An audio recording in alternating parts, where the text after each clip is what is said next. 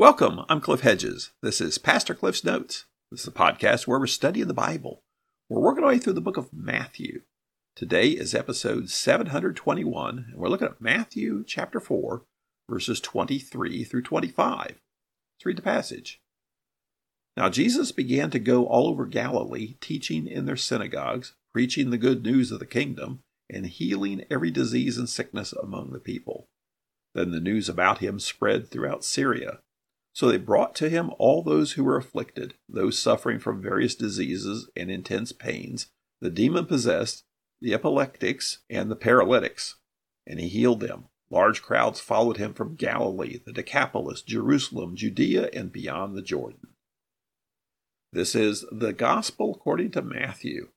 Matthew's writing this to show Jewish people that Jesus is the long awaited Messiah. Jesus is the fulfillment of the Old Testament.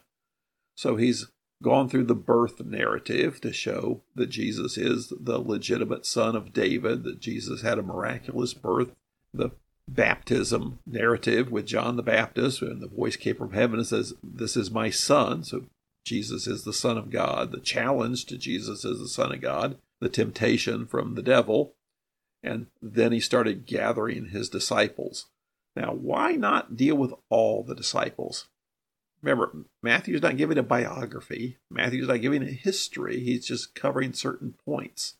And his issue here is the disciples specifically listed are Peter and his brother Andrew, John and his brother James. Three of them, Peter, John, and James, are this inner three, this inner circle that is so closely associated with Jesus. Andrew gets added because he's Peter's brother, but those are the only disciples mentioned so far because Matthew's covering topics and the gathering of disciples, specifically that inner circle of three. Now we begin Jesus' teaching, preaching, and healing ministry. So, chapter 4, verse 23 now Jesus began to go all over Galilee, teaching in their synagogues, preaching the good news of the kingdom, and healing every disease and sickness among the people. Well, the words actually here are literally the whole of Galilee. Now, did he go every single place in Galilee? Well, no. And this is where often when we're dealing with the Bible, the question when we run into words like all, every, it's when does all mean all, and when does all not necessarily mean all? Well, it's language. And that's the way we speak. When I say I went all over the place, I don't mean I went every single place. I mean, I went to a lot of places. I covered a lot of ground. When I say I have looked everywhere, do I mean everywhere? No, I mean I looked a lot. I spent a lot of time looking. And we use language like that all the time, even that, all the time, meaning all the time? No, means use it a lot. So just as we use all, and a lot of times we don't mean all. Similarly, in, in the Bible, a lot of times when you see the word all, it doesn't necessarily mean all. Sometimes it does. And that's where generally the context tells us whether all means all or all just means a lot of. And here specifically, tell just from, the language and the description that he doesn't mean he went to every square inch of Galilee. He meant he traveled around through Galilee, specifically teaching in their synagogues. Now, synagogue is the local village gathering place for the Jewish people. And the rules for synagogues were that you needed 10 males to form a synagogue. So you only had to have 10 Jewish families to form a synagogue.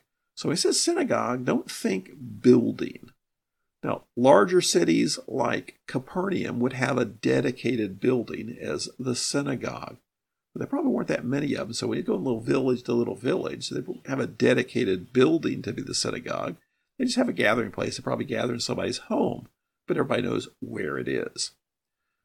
Now it says specifically teaching in their synagogues and preaching the good news of the kingdom. Is this the same thing repeated or that two separate things? I think he really means two separate things. Teaching in the synagogues would be specifically giving a lesson formally in the synagogue as part of their worship service. Whereas preaching the good news of the kingdom may occur in the synagogue, may not, probably more not, although the subject matter may be the same. So preaching the good news of the kingdom would be out and about throughout town. Teaching in the synagogue would be specifically gathered with the Jewish people in the formal setting of the synagogue. Now, preaching the good news, this is the first time we see good news in the Gospel of Matthew. So it's really the first place we see it in the New Testament. And good news, the, the Greek word is euangelion, which eu, eu means good. Angelion means news. We get the word angel from angelion, meaning messenger. So it's good news, good message.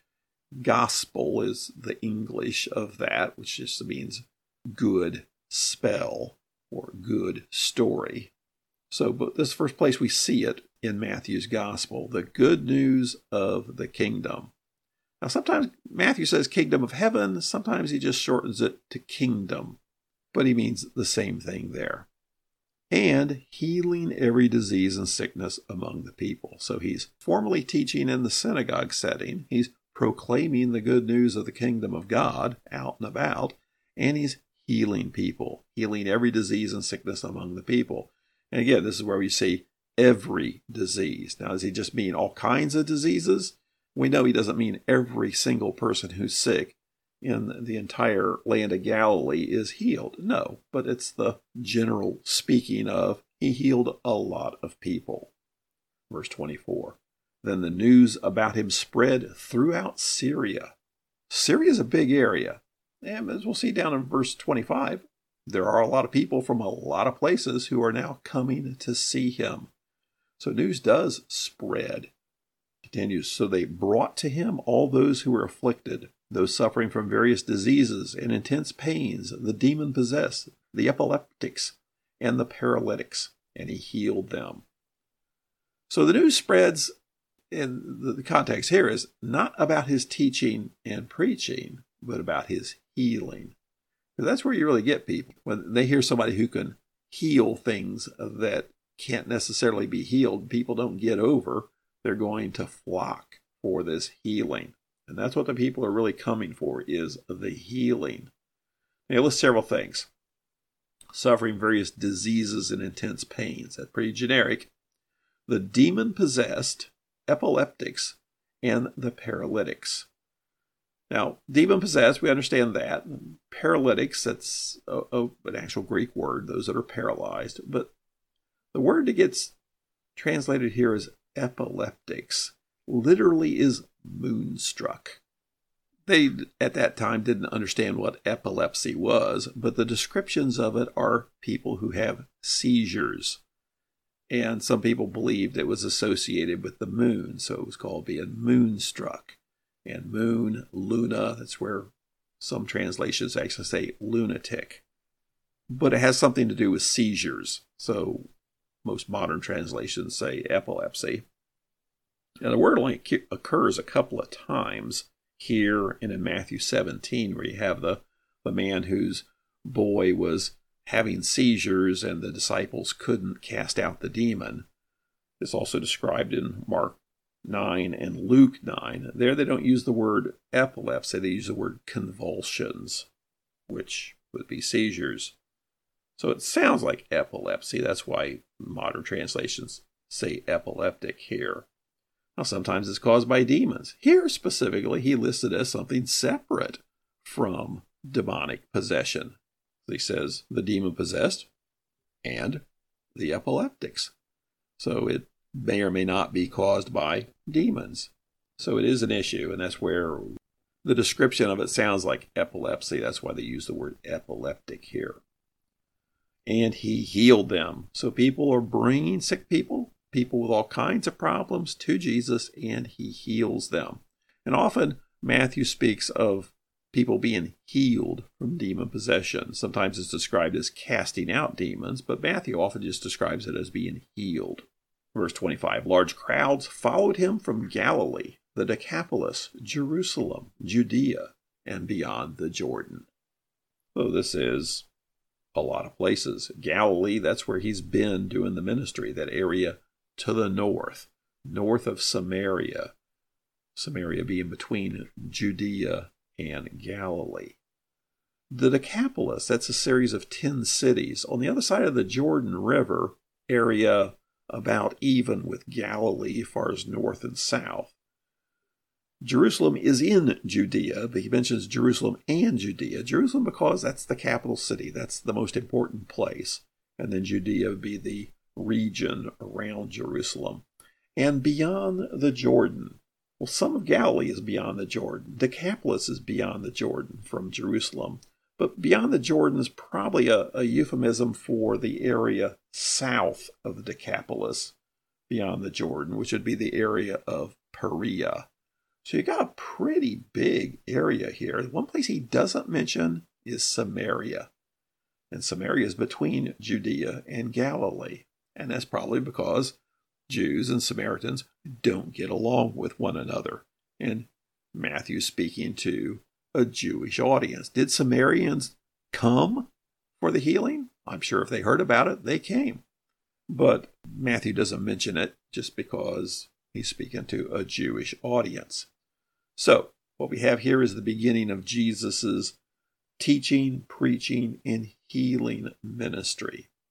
And the healing is getting the attention right now.